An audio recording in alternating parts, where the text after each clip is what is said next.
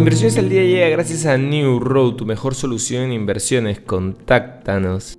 Hoy, en el plano local, el presidente del Perú, Pedro Castillo, nombró este miércoles a tres nuevos miembros del gabinete, en medio de un año cada vez más turbulento de crisis política en el que en promedio se nombró a un nuevo ministro cada seis días. En la última reforma del gabinete, Castillo juramentó a Richard Tineo Quispe como ministro de Defensa, Wilber Rosas como ministro del Ambiente y Claudia Dávila como ministra de la Mujer. Eso se suma a un total de 67 ministros designados por el presidente desde el inicio de su administración, hace 13 meses. En cuanto al tipo de cambio, se mantiene estable en los 3,86 soles. En los mercados internacionales, los índices bursátiles estadounidenses abren de nuevo al alza, aprovechando las moderadas ganancias del miércoles, ayudados por las positivas perspectivas del grupo de software Snowflake. Los fabricantes de software empresariales suelen ser considerados como representantes de la inversión empresarial, que parece estar resistiendo mejor de lo que se temía. Workday, otra empresa de ese segmento, también publicará su reporte. El Dow Jones sube un 0,3%, mientras que el S&P 500 gana un 0,78% y el Nasdaq 100 arriba un 1,05%.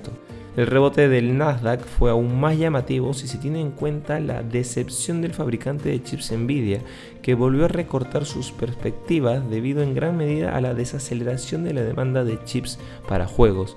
Nvidia espera que las ventas en el tercer trimestre se reduzcan un 17% y los precios del petróleo alcanzaron un máximo de tres semanas durante la noche, ya que el paquete de medidas de estímulo de China respaldó las perspectivas de la demanda mundial.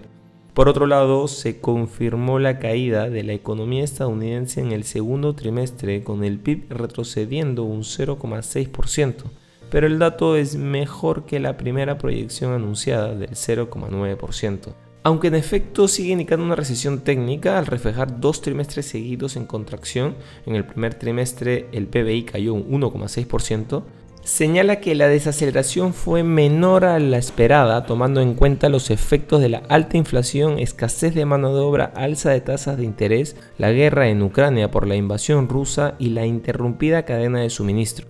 Y no queremos irnos sin mencionar que el euro volvió a cotizar brevemente por encima de la paridad con el dólar, luego de que el reciente repunte de la divisa estadounidense se agotó y mientras los inversores esperaban a ver si el presidente de la Reserva Federal, Jeremy Powell, adoptaba un tono más duro en el simposio de la semana. Un estado de ánimo más alcista en los mercados también ayudaba al euro, así como a las divisas vinculadas a la confianza general de los inversores, como el dólar australiano que subía un 1%. Estas han sido las noticias más importantes de hoy, jueves 25 de agosto del 2022. Yo soy Eduardo Ballesteros, que tengas un feliz jueves.